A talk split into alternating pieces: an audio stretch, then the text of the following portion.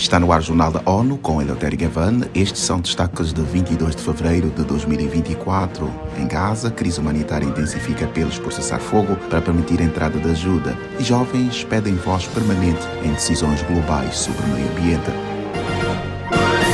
Agravamento da crise humanitária em Gaza, o chefe da Organização Mundial da Saúde, OMS, fez um novo pedido de cessar fogo. Tedros Ghebreyesus relatou que a última missão da agência no Hospital Nasser encontrou a instalação cheia de lixo, vidro quebrado, animais abandonados e veículos largados. Ele afirmou que 19 pacientes em estado crítico foram transferidos para outras clínicas no sul da faixa de Gaza.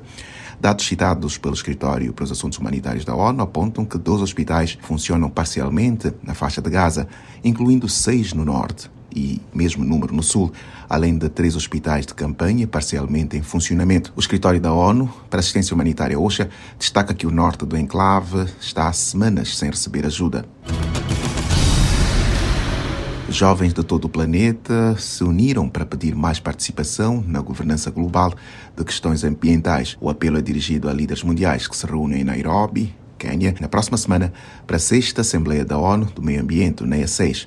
As informações com Felipe de Carvalho. A pesquisadora e ativista brasileira Amanda de Souza, de 21 anos, destacou o pedido para que a participação dos jovens tenha um caráter permanente e institucional. É, a gente tem um documento final com todos os nossos pedidos e o que a gente mais conversou sobre na Assembleia Juvenil. E um desses pontos é que a Assembleia Juvenil seja institucionalizada na UNEA. Então, que não seja uma coisa pontual, que faça parte da estrutura de como a Assembleia é organizada. A jovem brasileira afirmou que o pedido tem sido bem recebido por diversos países sobre as resoluções que mais têm atraído a atenção e motivação dos jovens. Amanda destacou o texto Ações Multilaterais Eficazes, Inclusivas e Sustentáveis para a Justiça Climática, da ONU News em Nova York. Felipe de Carvalho. A jovem brasileira afirmou que o pedido tem sido bem recebido por diversos países, inclusive pela presidência da UNEA 6, que está sob a responsabilidade do Marrocos. A ONU News terá uma cobertura especial do evento que começa na próxima semana.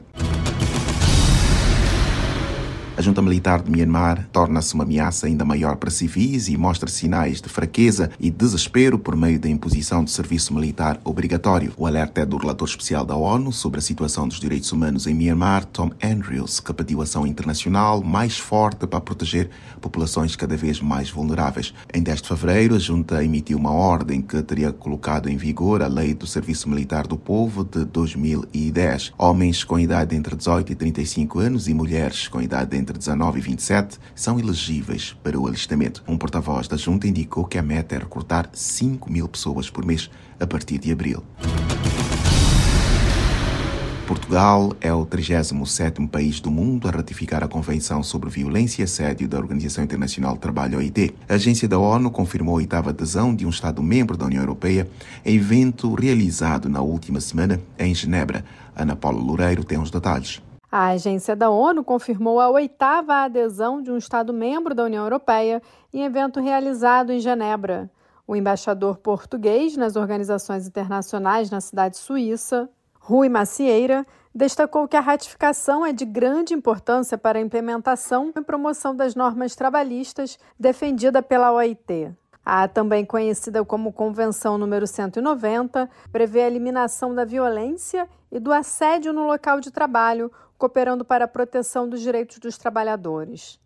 Da ONU News em Nova York, Ana Paula Loureiro. O diretor-geral da OIT, Gilbert Wumbu, destacou o compromisso de Portugal para criar um mundo de trabalho livre de violência e assédio, observando princípios como dignidade, igualdade e respeito por todos.